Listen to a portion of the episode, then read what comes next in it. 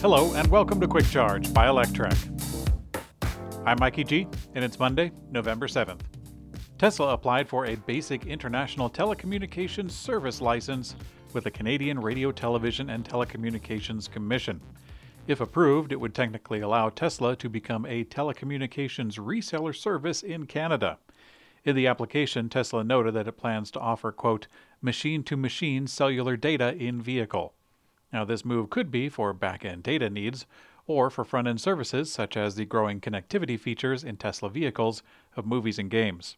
Elon Musk recently said that SpaceX's Starlink internet satellite would offer connectivity to Tesla vehicles in the future. Starlink recently launched its service for moving vehicles, and it looks like Tesla could adopt the technology instead of relying on regular cellular data connections. Elon Musk's Boring Company announced that it has started testing its full scale hyperspeed Hyperloop transportation system. But there's a little caveat. Back in 2013, Elon Musk released a white paper describing what he called the Hyperloop, a new mode of transportation consisting of building a near hard vacuum environment in a tunnel or tube in order to move a vehicle at high speed more efficiently inside. Until now, the company's public facing projects have consisted of manually driving cars in an underground tunnel. But now the Boring Company has announced over the weekend that they have started testing its first, quote, full scale Hyperloop they shared two images of a Tesla vehicle entering a small tunnel somewhere.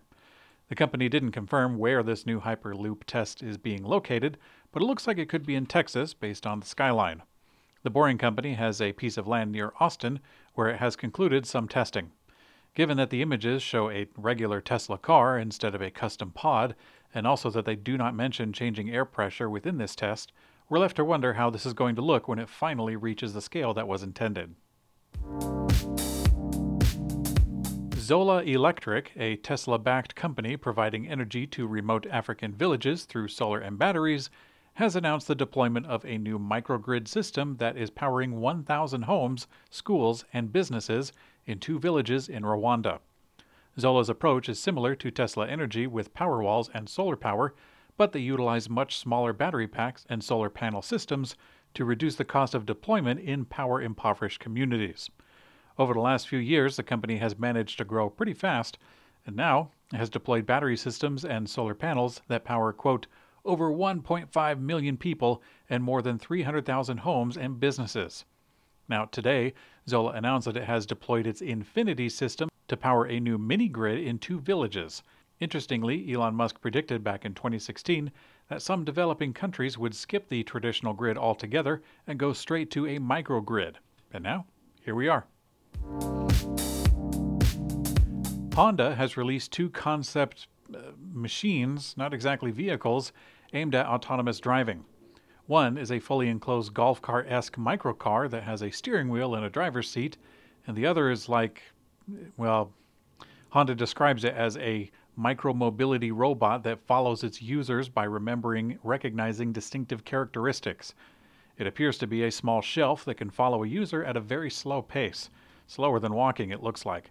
Strangely, these two items are not compatible since the rolling shelf appears to be too heavy to lift into a golf cart. Lamborghini CEO Stefan Winkelmann says Lamborghini will release only hybrid electric and plug in hybrid vehicles as they progress towards a pure electric model. That pure electric is set to be unveiled in the year 2028. Lamborghini is spending $1.8 billion on a four year electrification transformation, which includes a few fan favorite Lamborghini models that'll become hybrids or plug ins for the time being. While many automakers have used hybrids to a bridge to the fully electric landscape, Lamborghini is doing this same method, and they plan to keep hybrids, quote, as long as possible. According to an interview with Auto Express, Lamborghini's chief suggests that synthetic fuels may play a role in what he said keeping Lamborghini alive.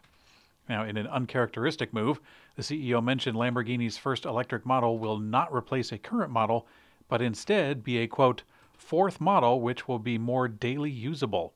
This means a 2 plus 2 two door car with more ground clearance. Hmm.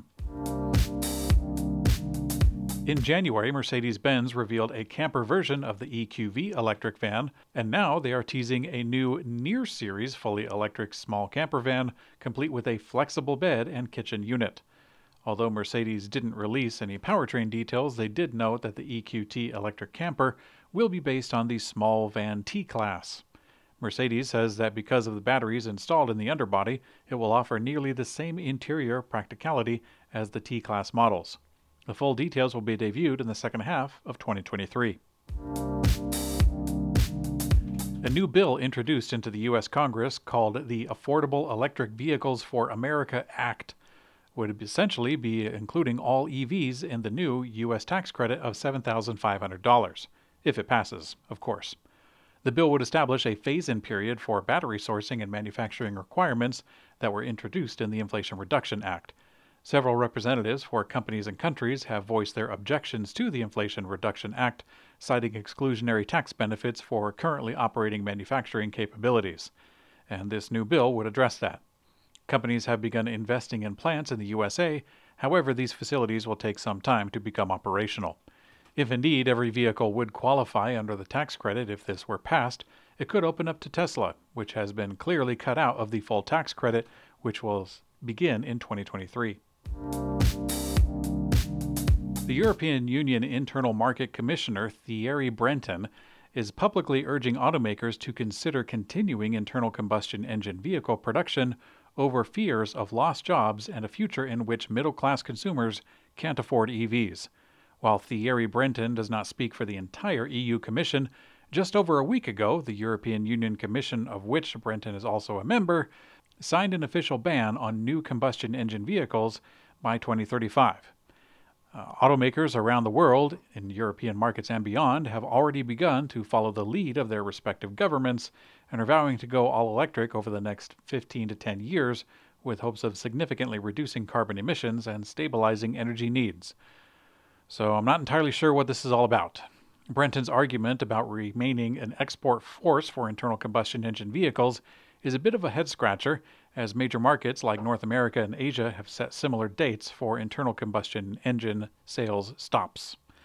Perhaps the internal combustion engine car will become a hot potato, being passed from European production to American sales, where it might be sent back from a lack of sales.